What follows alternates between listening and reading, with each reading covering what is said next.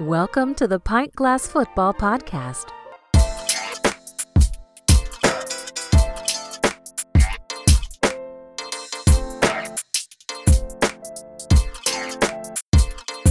This is Pint Glass Football.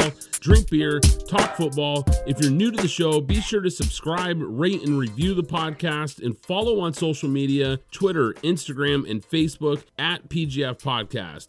I'm your host, Brad Fowler, and McKenzie Brewing is the official beer of Pint Glass Football. Follow them at McKenzie Brewing and McKenzieBrewing.com. We are back with more in depth NFL draft coverage like nobody else. Unfortunately, Tyrone is still unavailable, but hopefully he can rejoin the show soon. But today I'm rolling solo, PGF Nation, and I'm going to give out my draft grades for the AFC North, and I have a special guest interview later in the show. So let's kick things off. I'm going to start PGF Nation with the Pittsburgh Steelers in the first round with the 24th pick. They took Najee Harris, the running back out of Alabama. He's six foot one, 232 pounds. This guy is the most complete running back in this draft, and that's why he was the first running back selected. He was the first running back on my draft board. Pretty high on this guy. He's powerful but elusive. He's fast, but he doesn't have pull away speed. He doesn't have that home run hitting capabilities of a Travis Etienne, but he's got good speed, very good speed, and he's good in the open field. He shows nice agility and good change of direction and a very low fumble percentage. This is a guy who's going to rarely put the ball on the ground. He's a three down back. He really worked hard to become a complete player at Alabama, and it's because he can catch out of the backfield and he's pretty good in pass protection as well. You have to love that about his game. Now, I question his longevity. I think that's one of the only red flags for his game. He had over 300 touches last season, and he's a very physical running back with a very physical style of play, a very violent runner who smashes defenders and doesn't really avoid contact. So you have to wonder about how long of a prime is a guy like Najee Harris going to have. But he has nice burst and nice balance when hitting the hole. He doesn't always allow his blocks to develop. I think he could work on his patience. But overall, this is a really good player. Najee Harris was the consensus number one running back in this draft by most analysts, myself included. And the Steelers' running game last year was the worst in the NFL. And it was a big reason that they faced faded down the stretch. Najee Harris should come in and fix that problem immediately. So this pick makes a lot of sense for the Pittsburgh Steelers. In the second round, with the 55th pick overall, the Steelers took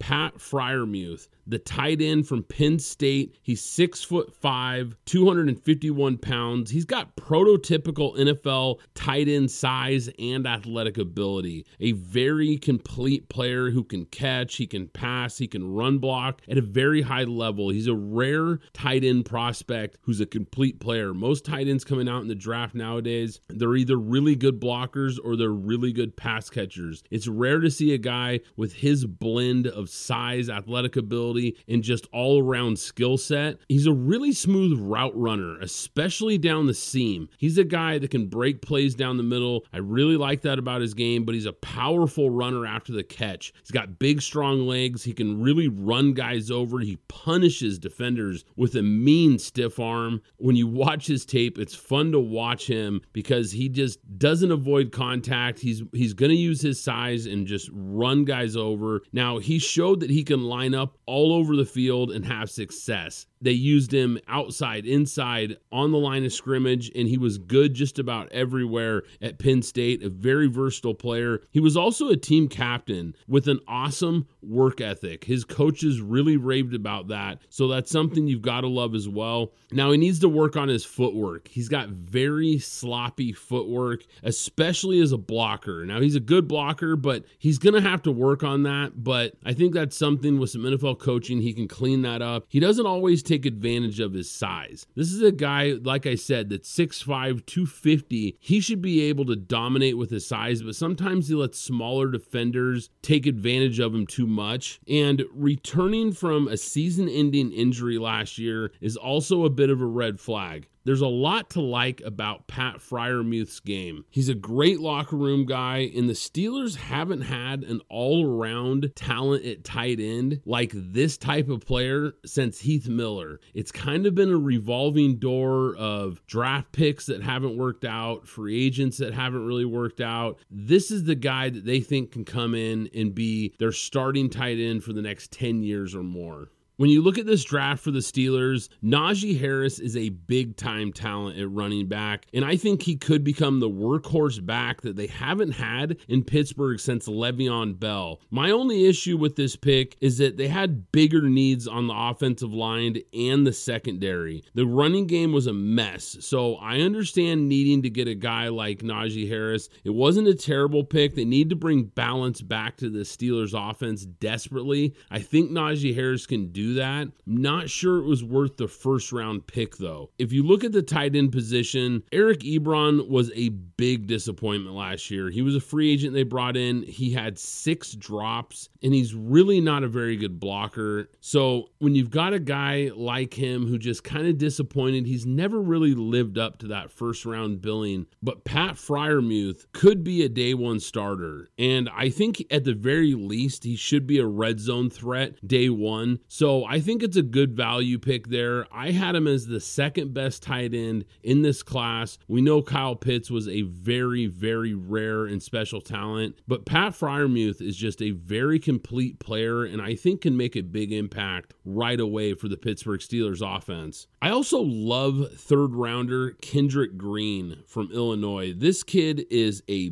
beast, man. Big, big, strong kid. He might start at center day one. There's reports coming out that he's really looked good in camp and could be getting that starting job right away. And for a third round pick to possibly be a day one starter, I think is great value by the Pittsburgh Steelers. And getting outside linebacker Quincy Roche from Miami in the sixth round. This was an absolute steal. Most people had him graded as a third round, maybe fourth round pick at the latest. To get a guy like that in the six, I just think is a tremendous value pick by the Pittsburgh Steelers. When you look at this, it's not an all time Steelers draft, but I think it was a very solid draft, and all of their picks made a lot of sense position wise and what they were trying to do. My only knock is that I would have gone after some offensive linemen a little bit earlier in the draft, but I do understand what they were doing. All like I said, all these picks made a whole lot of sense. That's why I'm going to give the Pittsburgh Steelers a B plus for this draft. Moving on in the AFC North, this might be the deepest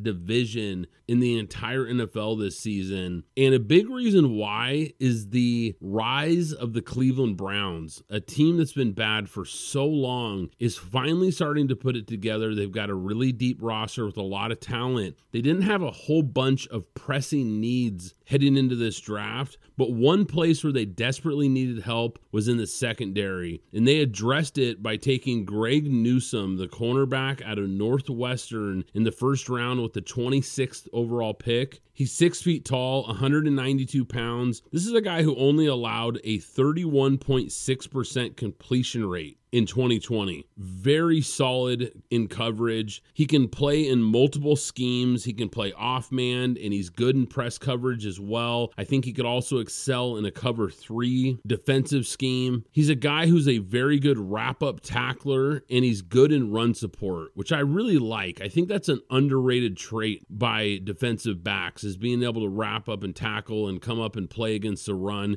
He's good in that regard when you watch his tape. And he's got quick feet, a very smooth back pedal. He's long and athletic, and he has ideal size for an outside NFL cornerback. When you watch his tape, he really drives and attacks the football with really good closing speed. The question mark for him is his durability. It's been a bit of a concern. He never played a full season of college football It seems like he was always getting banged up from some injury. So to me, that's a little bit concerning. But overall, I love his attitude. I love his confidence that he plays with. And the physical tools are definitely there for Greg Newsome. Newsome climbed draft boards after a really great 2020 season and an impressive pro day workout. The Browns secondary, they dealt with a lot of injuries last year, and it was a big reason why they were one of the worst units in the entire NFL. So when you look at this pick, it made a lot of sense for Newsome to be available late in the first. That's about where most people had him graded. That's about where I expected him to go, but it doesn't mean it's not a great pick, and it makes a lot of sense for the Cleveland Browns. So it was a good way to start this draft for the Browns. In the second round, with the 52nd overall pick, the Browns selected Jeremiah Owusu Koramoah, the inside linebacker from Notre Dame. He's six foot one and a half, 221 pounds. He's explosive and athletic. I mean, this guy is a really really good athlete and he's a versatile defender with awesome range. He's got that sideline to sideline speed that you look for in any linebacker. He can cover tight ends, he can cover running backs. He's good against the run. He's a fast and physical player. He really likes to hit guys and get downhill and blow up running plays in the backfield. He's got awesome agility. He can really turn his hips and run. He's a guy that we've talked about on this podcast. He was a very highly rated player for me. This is a guy that I think is easily one of the best linebackers in this entire class. Now, he's a little bit of a tweener as far as size. He's a guy that's either a big safety or a small linebacker. Now, I think he's going to play linebacker at the NFL level, and he's got the coverage skills and the agility and everything that you want for the position, but he is a little bit undersized for a linebacker. He doesn't always take good angles when he's tracking the ball carrier, but this is a guy who was a top 25 player on my big board. And for the Browns to get him at pick 52 was just awesome value. This is a guy that most people had a, as a lock for the first round. And for him to slide and get him that late in this draft was just an awesome pick by the Cleveland Browns. Now, we found out post draft by some of the analysts that we've had on this show that discussed that there was injury concerns with Owusu Koramoah, and that was a big reason why he slid in this draft. But make no mistake about it, this is a guy with big time first round talent. So to get him that late is just great value. On paper, the Browns crushed the first two picks, getting really high impact guys at positions of need with cornerback and linebacker. This was a defense that had a lot of issues, and it was especially troubling at linebacker and in the secondary. My only red flag is that they both had injury concerns. When you're drafting two guys in the first and second round, your first two picks, and they both have injury problems or have dealt with injury problems, that's a little bit of a red flag. I think that's a little bit worrisome if you're a Cleveland Browns fan, but the talent is certainly there. In both both guys are potential day one starters, and both were top 25 players on my big board. Hard to knock these picks by the Cleveland Browns. I thought they did an excellent job with those first two picks, which is where most of the grade comes from. Because, like we've talked about, these early picks are so much more important than your later ones. You've got to hit these ones out of the park, and I thought the Browns did a tremendous job with that. Now, I also like the selection of Anthony Schwartz. He's a speedy wide receiver receiver that I think can make an impact for the Browns as well. And I also like James Hudson, the offensive tackle they took in the fourth. I thought it was a really good value pick. This was just a great draft by the Browns. I'm going to give them an A minus only because of the injury concerns of their top two picks. Otherwise, this would have been an A or A plus draft for me. Great job by the Cleveland Browns. All right, moving on to the Cincinnati Bengals. With their first round pick, the fifth overall pick, they took Ja'Marr Chase, the wide receiver out of LSU. He's six foot one, 208 pounds. This guy had big time production, man. He set a single season SEC record for receiving yards and touchdowns in 2019. Now, he opted out of the 2020 season, but last we saw of Ja'Marr Chase, he was absolutely shredding SEC defenses, and he did it with great hands. He has some of the best hands in this entire draft, great ball skills. He's a really good after the catch player. He's elusive, he knows how to get in the open field and turn small gains into big yards. He's also a very underrated blocker. When you watch his tape, he knows how to use his physical frame and make good blocks for guys downfield. I like that about his game. He can make plays at all three levels underneath, the intermediate, and the deep ball. Very complete wide receiver. Now, the knock on him would be that he only had one great year in college. It's a kind of a limited sample size. However, it was a tremendous year. His one great season at LSU was one one of the best seasons we've ever seen from a wide receiver. So, not going to knock him too much for that, but he also ran a very basic route tree at LSU. He's going to have to expand that and learn to run more routes at the next level. But for a guy that's 6'1, 208 pounds, he has home run speed. He can really pull away in the open field. And this is a guy who high points the ball and dominates those 50 50 ball situations. Ja'Marr Chase was my number one wide receiver in this class, and it's because he's a bigger, stronger, more physical wide receiver than Jaylen Waddle or DeVonta Smith, but he still has that big playability. So there's a lot to like about Ja'Marr Chase. In the second round, the Bengals took Jackson Carman, the offensive tackle out of Clemson. He's six foot five, 317 pounds. He's got NFL size and upper body strength for an offensive tackle. He's got heavy, powerful hands, and he really uses them well to help control defensive linemen. He's got good, not great reaction speed, but I'd say very solid, and he's got good agility for his size as well. Not elite agility, but he moves pretty well for a big guy. He reads defenses at a high level. This might be the best part about his game because he really knows when a stunt, a twist, or a blitz is coming, and he knows more often than not, and he's very good at reacting to those sorts of plays. Now, the big knocks on him are his footwork. This guy has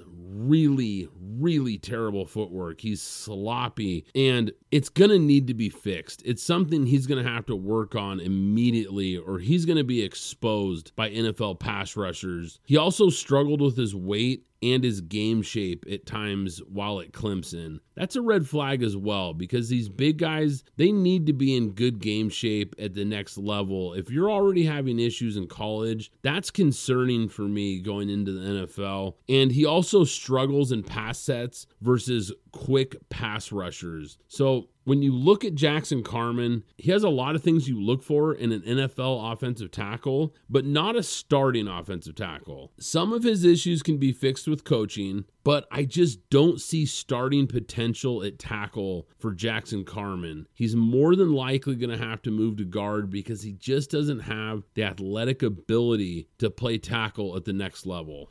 When you look at what the Bengals did in this draft, I was really high on Ja'Marr Chase. Like I said, he was my number one receiver in this class, but it doesn't mean that I like this pick by the Bengals. They had a chance to draft a generational talent at offensive tackle in Penei Sewell out of Oregon, a position that they desperately needed to fill. Their offensive line was atrocious, and you could have gotten a guy that was going to be an absolute game changer at that position to protect your franchise quarterback but instead you went with Ja'Marr Chase, a wide receiver, a position that you don't nearly need as much.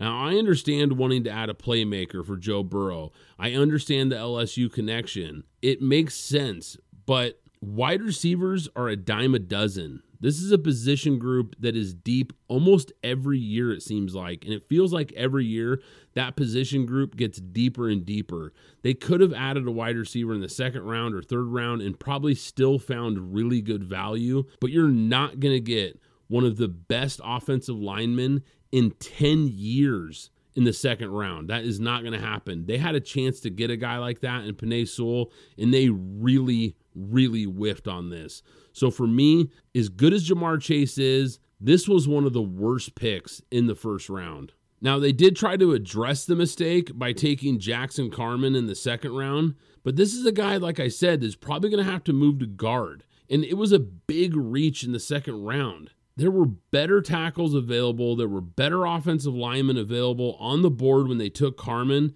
And most people, myself included, had a third round grade on Carman. I even saw some analysts who had a fourth round grade on Jackson Carman. So this was a huge reach taking this guy in the second round. Now, I do like the pick of Joseph Ossai, the defensive end from Texas. I thought it was a nice value in the third. But when you look at this draft class as a whole, you take three defensive ends and a defensive tackle, and then a kicker in the fifth round. I was not impressed at all with what the Cincinnati Bengals did. Not a fan of this draft, and I'm going to give them a C minus. All right, moving on to the last team here in the AFC North, the Baltimore Ravens. With the first round, with the 27th overall pick, they took Rashod Bateman, the wide receiver out of Minnesota. He's six feet tall, 190 pounds. He's got NFL size and top end speed for what you're looking for in an outside wide receiver. And that's what Baltimore certainly needs. He's got awesome hands. He rarely drops a ball, and he can make the highlight level grab look really easy. I also like that he runs nice, clean, crisp routes, a very polished route runner coming out of college, and he's elusive in after the catch situations. He's got great instincts as far as off script. He really knows how to find his quarterback and come back to the ball and make big plays. Now, he did beat up on lesser competition and he was average to below average versus better competition. That's a little bit of a red flag. And he has just an average burst off the line, not a super explosive player. And too often when I watch his tape, he lets cornerbacks bully him. And for a guy his size, that's really unacceptable. He's got to play with a bigger, tougher demeanor. He's not much of a run blocker. But what I really like about him is he excels in RPO concepts, which really fits what the Ravens like to do, which really fits what the Ravens like to do perfectly. Bateman's size, skill set, hands, and route running make him a high level prospect. There's definitely a lot of boxes that this guy checks for an outside wide receiver at the next level. He's great off script for a scrambling quarterback and an RPO system. This pick makes a ton of sense because I think he's a great fit for what the Baltimore Ravens do offensively. So just a few picks later, the Ravens in the first round with the 31st overall pick took Odafe Oweh, the outside linebacker from Penn State. He's six foot five, 257 pounds. This is a guy with huge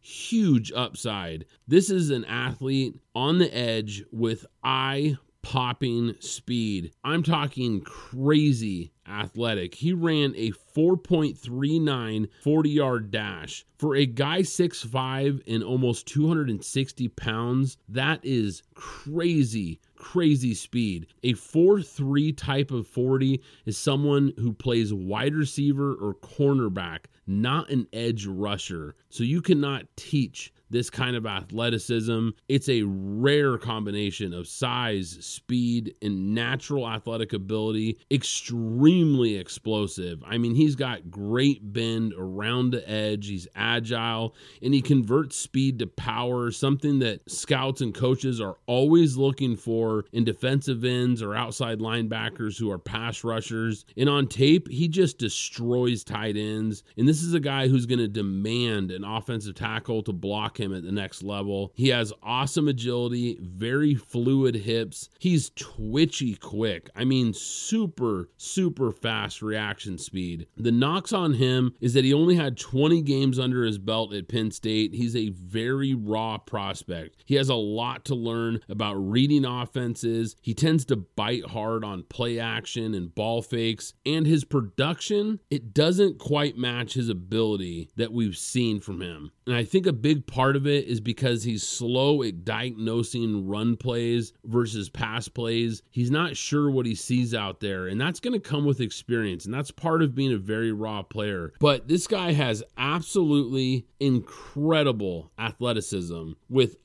unreal combination of size and speed. It is so rare to see a guy with these type of traits. Just sky high potential, a guy that by year 2 or 3 could become an elite pass rusher.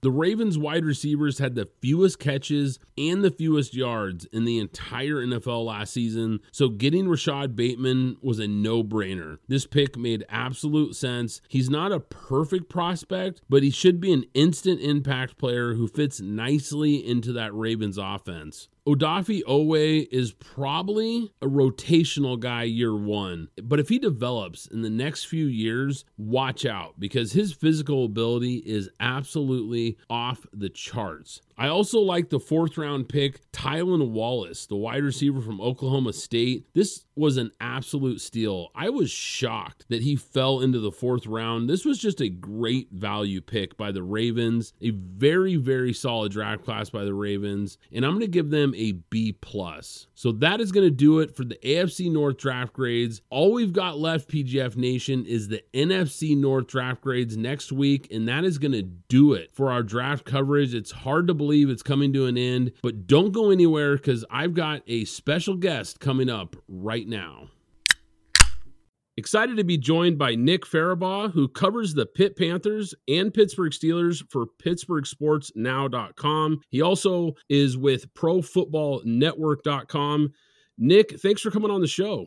Yeah, thanks for having me, Brad. This is uh, really exciting. I'm excited to talk some Pittsburgh football today uh, and, and have a good time. Yeah, Nick. So, what have you been working on recently? I know you wear a lot of hats. I know you cover the NFL draft and and you cover the Pittsburgh teams as well. But what what have you been working on recently that PGF Nation needs to go check out? Yeah, so you know, other than just general beat writing on Pitt and the Steelers, uh, we have been working on a mock draft simulator over Pro Football Network. Really good. We already got our 2022 stuff out, rankings. So you can go run as far deep as seven rounds in that mock draft sim. You can do trades. It's free. So go check that out. We update that weekly, rankings wise and, and team needs wise. So we're constantly tweaking and adjusting it. It's a it's a really good product.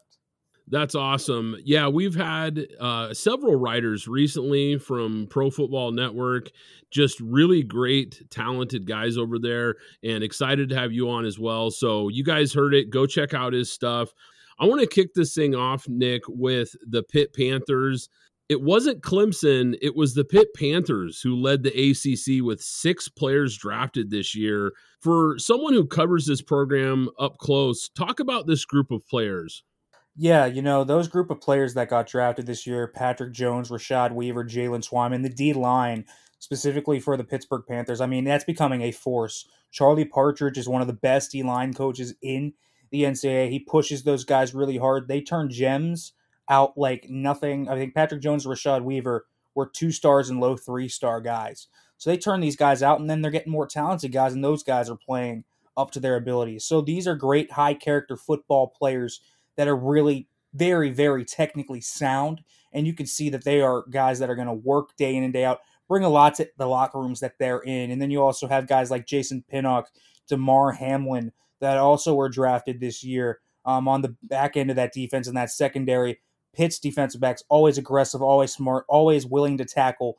Very, very, very nice for an NFL team to get. Now they're a little bit scheme specific, but those guys can absolutely mold themselves to whatever team that they get on. And then also Jimmy Morrissey, obviously with the Oakland Raiders. This guy was a big time, big time leader for the Pitt team. That O line really just leaned on him, and, and Pitt's O line really is vocal in the leaders of that offense. So Pitt in general uh, they should turn out more and more NFL talent coming in the next few years. They have some guys there, and I think it's that that culture Pat Narduzzi has built around this program, this camaraderie between these guys, and, and really just the hardworking nature, the don't quit attitude that Pitt carries. I think that has churned out really good talents, even if Pitt's team success hasn't been up there as it should be.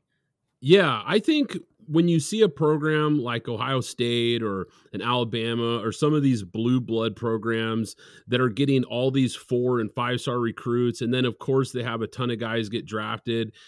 That's awesome, but you kind of expect that. But when you get guys that are those two and three star guys and they're getting drafted, I think that says a lot about the coaching staff and about the development of those players. So I think that's fantastic what Pitt has going there. But I wanted to shift to the pro ranks here, Nick, and talk about the Steelers. The Steelers defense never quite looked the same after the Devin Bush injury last season. Now, it sounds like they expect him to be ready to go for week one.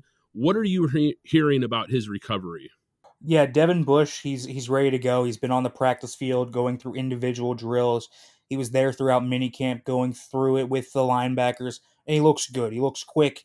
He's cutting well. He looks fast. He hasn't lost any of that athleticism that he's known for. So Devin Bush looks very good. He's working back right now, you know, just gaining confidence in that knee, kind of pulling weights to, to feel out that that knee and, and kind of how to cut on it and and what weight he can put on it. It's, it's a it's a mental game now for him. I think that knee is looking really strong for Devin Bush, and the Pittsburgh Steelers should expect him to be ready for Week One. They won't push him past the point he needs to go, but he's out there right now and he looks really good.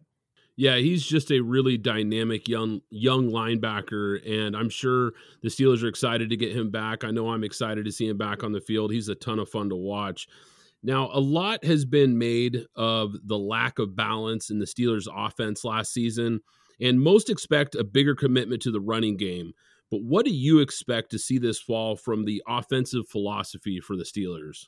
Yeah, so a lot of big changes. Obviously, Matt Canada coming in as the new offensive coordinator. So a lot more motion, play action under center, more 12 personnel with Pat Freiermuth coming in. You can expect a lot more running on this offense this year just because Najee Harris there, obviously.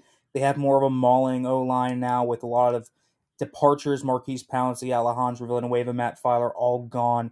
So they get guys like Zach Banner, Kevin Dotson, Kendrick Green in there. Those guys moving towards a zone scheme. They're still going to try and be physical. So you can expect a lot of runs. Najee Harris is going to get a lot of touches, perhaps upwards of 300 plus touches this year. So expect him to be heavily involved in this offense. And expect the Steelers, I think, if they can, they're going to try also to spread out defenses and try to really get explosive plays, maybe go deep more this year. See if Big Ben can open up that that real arsenal that he didn't have last year when he was just kind of dinking and dunking in the quick passing game. So they're going to go for a balance, an efficient balance with that running game. They're also going to dice up this passing game with play action, more motion, perhaps jet sweeps. You know, everything Matt Canada is known for. The Steelers are going to try and bring out here in the 2021 NFL season because this might be Ben's last, and this is their big opportunity with him still here. Yeah, I certainly could see that. And the play calling certainly got predictable, if you will, late in the year. And I think it had a lot to do with the Steelers fading down the stretch. But you touched on Maurkice Pouncey. I wanted to ask you about him. The retirement of Maurkice Pouncey left some pretty big shoes to fill this year at the center position. So who will start at center for the Steelers this year? Yeah, I would expect that eh, that it could be a rotation. Perhaps, you know, in the preseason we're going to see a battle BJ Finney, JC Hassenauer, and obviously third round pick Kendrick Green. But I think the most the guy who's going to start the most games is going to be Kendrick Green, that the rookie out of Illinois, the third round pick, very athletic. He's a mean guy, really gets in those trenches and tries to bury guys into the dirt. He's got strong hands. He just moves differently than everyone else at the position. Finney, Hassenauer, Haeg, whoever has played there at center during minicamp, it's just different. Green just looks different. He's very smart for a rookie. He's already calling out calls. He's calling out fronts. He's really being communicative with Ben Roethlisberger already. You could tell Kendrick Green wants this starting job, especially because he is a rookie and trying to fill those shoes. He knows he has to step up big time with no Maurkice Pouncey there. So I would expect that Kendrick Green in a zone scheme, in a scheme that really is geared towards athletic players, I would expect Kendrick Green to be the starter. They drafted him for a reason, and they'll see if he can fill those shoes with Maurkice Pouncey. He's obviously a guy that played more guard than center, in college, although he does have center experience, but he's making that full time transition to center in the Pittsburgh Steelers offense. So it's going to be an adjustment for Green, but I think he's got the most upside in that room, and I also think he's the best fit in the Canada offense. Yeah, I think that's interesting. And I'm pretty high on Green as well. I think he was a great value pick where they got him in the third round. And I actually heard an interview he did, I believe, with Sirius XM recently, where they were asking him about the guard center and which one he liked. And he actually said he likes playing center more than guard. So I think that obviously plays well if he is going to transition full time to center. Now, the Steelers appeared to have found a steal in the second round draft pick from last year, Chase Claypool, but he's still a young player. Does Chase Claypool become the number one wide receiver option in Pittsburgh this year? Yeah, it all depends on how Claypool rounds out his skill set, right? He's a guy who's six foot four, runs a four four two, very much a build up speed guy, but he can burn you deep. He's a mismatch. He can move into the slot, play outside at the ZX, whatever. Wherever you want him to play, this guy's a mismatch, a height, weight, speed type of mismatch. We know that. That's what he was last year. He's a guy that could break the game open. He could get big plays. He was their explosive element. But if he wants to become more explosive, he's got to get two things down. He's got to defeat press coverage better. When teams got physical with him at the line of scrimmage, especially the Buffalo Bills, you saw that in that game when he was going up against Trey White, Taron Johnson, Levi Wallace, Josh Norman, those guys. They really, really stuck him in, and he didn't get much down the stretch, really at all, because teams started playing press coverage against him. So he needs to work on that, and then he also needs to work on his routes. He needs to become a little bit more technically sound, a little less rounded routes, more sharp.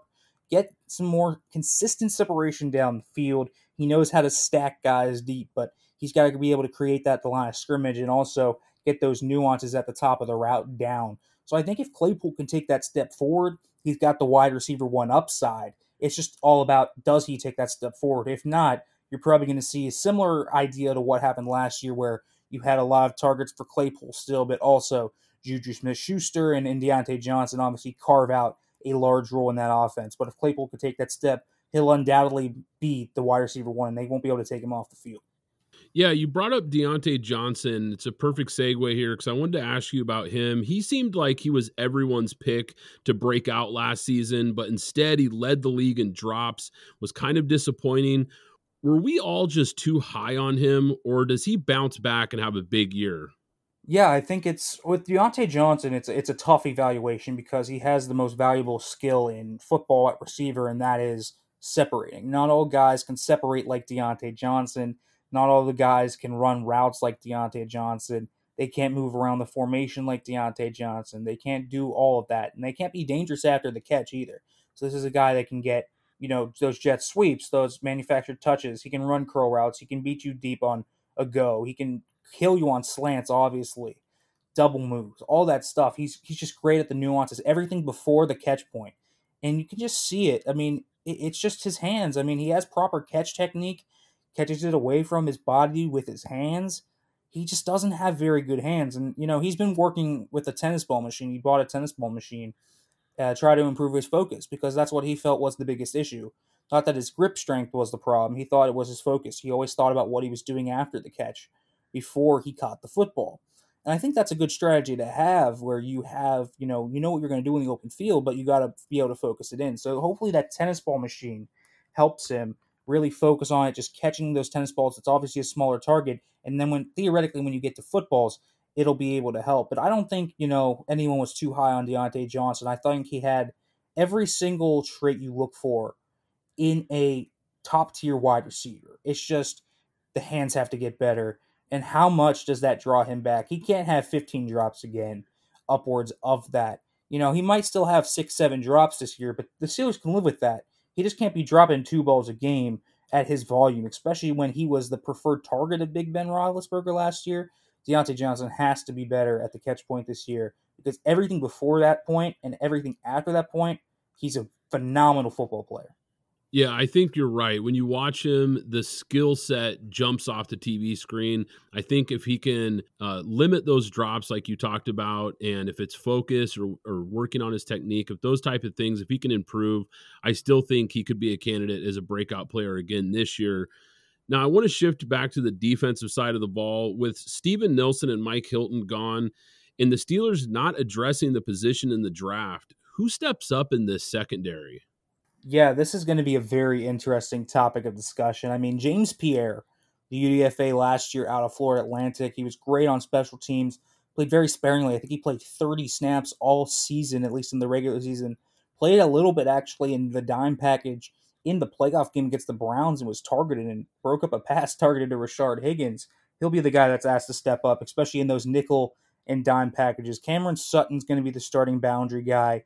The Steelers did bring him back because they knew what he could do. He could play inside, play as that dime guy, play outside, out on the boundary with Joe Haden. So when they're just going with four DBs, it'll be Sutton there.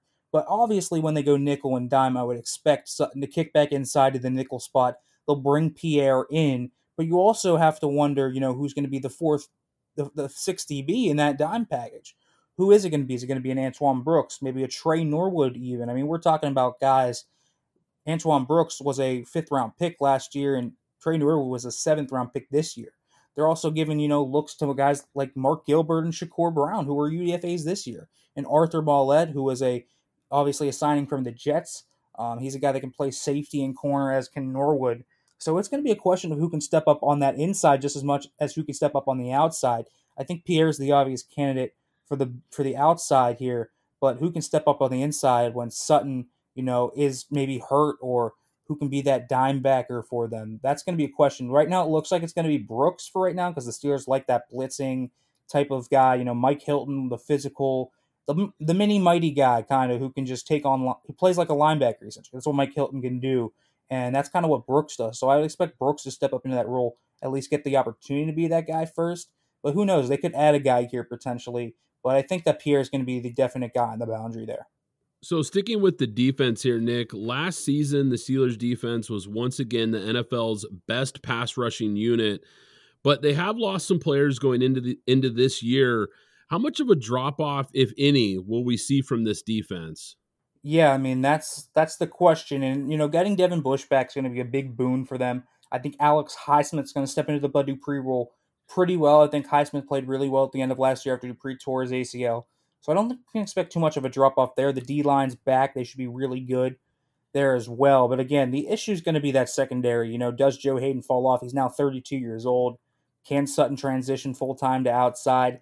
Can Pierre play well when he has to come in in sub packages? Can they get a consistent dimebacker presence? That's kind of going to be the thing. I think their linebackers, their safeties, and their D line are going to be very good. I, I really do. I think that's going to be really unchanged. They brought back Vince Williams. You know, Spillane played well at linebacker last year. So that's a nice duo to complement what you get from Devin Bush. And then Terrell Edmunds and, and Minkah Fitzpatrick, they're a pretty solid duo. I think Edmunds, although he got his option declined, I think he's grown into a competent starter.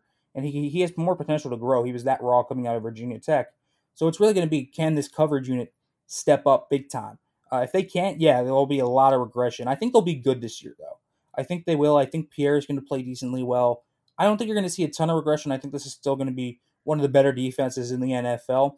It might not be as good as it was in 2019 or even last year uh, when you saw them at full strength before the Bush injury, but I think it'll be better than what it was at the end of last year, and I think it'll be somewhere in between that middle ground there. So this should be a pretty good defense this year still.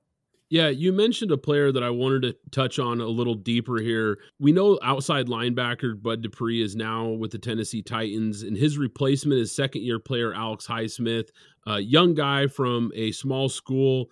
What do you expect from him now that he'll be starting? Yeah, Highsmith is a guy that when he's starting, and when you saw last year what his weaknesses were, it was the power game. He didn't really have a power move at the point of attack in that run game he got pushed around a little bit by bigger, burlier tackles. So he needed to add a little bit of muscle, and he did. He bulked up this year, so he's going to hopefully add a bull rush. He's hopefully going to add some more power at the point of attack to be a better run defender on the edge, set that edge really well. Um, that's kind of what Highsmith has to do. I mean, that's the big thing. He's got a very good array of pass rush moves already, uh, very advanced pass rush moves at that for a rookie and a second year player. I mean, he's a guy that has the athletic tools. He's he's very athletic. He's explosive off the snap. Got a great first step. So he's very intelligent. He can move off coverage. I mean, he's he's a guy that can do a lot of different things. I think you can expect Highsmith to play really well. I really do. I think he's a breakout candidate as a pass rusher this year. He's advanced. He's already improved. Again, he's added muscle. He's a guy that, while he might not be what Bud Dupree was last year, and that was a really good football player, he can become close to that and perhaps even become better than Dupree down down the stretch. Maybe not this year, but next year or the year after. So Highsmith's a guy that I think is really going to be productive, and he's going to be a guy that defenses are going to offenses, excuse me, are going to have to respect because I know they're going to obviously slide to T.J. Watt's side, but they're going to learn to respect Alex Highsmith because I think Highsmith really is quite a good player. Yeah, I'm excited to see what he can do as well because like you said last year when he when he filled in for some spots, he actually played at a pretty high level. So, I'm excited to see what he can improve on this year as well. And I wanted to, we touched on some players already, but I wanted to take a deeper look here at the Steelers draft. This is a team that historically drafts really well. But what did you make of this year's draft class for the Pittsburgh Steelers? I mean, I think their draft class is one that signals they're all in on this year, right? I mean, they draft a running back and Najee Harris. That's a short term pick. They draft Pat Freiermuth at tight end. It's going to fit Matt Canada's scheme really well. They, they addressed the O line in rounds three and four, but you know, a lot of people think that they should have done it earlier. If they went for the long term rule, I think they would have gone O line first, maybe even second. Um, but they go running back tight end. So I think this is a team that they're all in this year, and I think they got a talented group of players. So I think Najee Harris is going to be a really good player. I think Pat Freiermuth's going to be a good player. I like Kendrick Green. Dan Moore, a little raw, but he has a lot of upside. Um, and you you look at their day three pick too. I mean, Quincy Roche, I think, has an opportunity to play legitimate snaps this year um, as the edge three, perhaps that top rotational guy off the bench. Um, Tre Norwood has looked really good. He's fighting for that, you know, that maybe slot role, that dime role um, in this off in this defense. So I think Tre Norwood has a chance to be something, and Presley Harvin as well um, might have a chance to be something as the punter. He's one of the better punters I think to come out recent memory. He was always booming punts at Georgia Tech. I think he's going to be a nice addition to this team as well. So I like what they did in the draft, but again, it's going to become a question of positional value, not really if the players are good. I think you're going to get good players out of this draft. It's more so going to be should they have dressed the O line because if they if those tackles don't hold it up in a Okorafor banner, I think we're going to look back on this draft with yeah they're good players, but you could have gotten someone better. Yeah, I think that's a great point. And you're the first person that really touched on the fact that it looks like they're all in for this year. And when you think of it in that scope, it makes so much sense because you've got one more year with Ben maybe two, but let's face it, we know that it's coming to an end for Roethlisberger. So why not try to make another title run while you've got your Hall of Fame quarterback still under center? So I real that really makes sense when you put it into those terms. Getting a big time running back to try to bring that balance, getting a tight end, and getting some of these guys that can make an impact day one. So it definitely makes sense, and I understand why people were critical of not taking offensive lineman earlier, but I like some of the later picks, like we touched on with Green, and, and I think they got some value there. So I'm pretty high on what Pittsburgh did, and I think it'll be exciting to see what they do this year because they're a little under the radar here in a deep AFC North. What do you expect from the AFC North? Can they be a contender in this division? It kind of, I'm, I'm guessing you kind of think they can be. Yeah, I absolutely think they can be. Listen, you can never rule out a team with Ben Roethlisberger and Mike Tomlin out, period. But regardless, I think the team has talent on it. Again, I think the defense is going to be relatively solid this year. I don't think that DB room is going to be a complete disaster because I think James Pierre really has that demeanor, that skill set where you look, he could step up. I think Highsmith, as we talked about, is going to be big. Devin Bush looks good. And on offense, I mean, they surrounded Ben with a hopefully a competent running game. They overhauled the scheme. They have a new offensive line coach. They gave him more weapons in Harris and Freiermuth. Everyone returns. They re-signed Juju Smith-Schuster, and you know Diontae Johnson, James Washington, Chase Claypool get another year. Eric Ebron's back on a lower contract. They put a void year on his deal, so he's back. So everyone's back there. It's really going to be that O line. I think the O line's the X factor on this team. Can Green step up at center? Can DeCastro return to form? Can Okorafor and Banner play well? If they can, if they can play even at a league average level, I think you can see Ben with a little bit of weight taken off his shoulders where he doesn't have to throw the ball 60 times a game like he did last year. I think you'd see Ben settle into a groove, maybe open up that passing game down the field more, still open up underneath, make defenses back off, respect guys like Claypool deep, respect guys like even Smith Schuster from the slot as a vertical threat, maybe not a big play threat, but a, but a guy that can rip off 30 yard chunks. You always have to respect Najee Harrison, what he does, both out of the backfield and in the backfield. So this is a team I think that has the capability to win the North. They also have the capability to win, you know, nine, eight. They go like nine and eight somewhere around there. But this team's definitely a contender in the North. And although the Browns look good on paper, as do the Ravens, the the Bengals are more of a young upstart team. Probably still have ways to go, but they're coming up. But I think the Steelers still look like a team that could absolutely contend. You can never rule out this team, especially when they're an underdog and they're getting doubted. The Steelers under Mike Tomlin play at their best when they are doubted.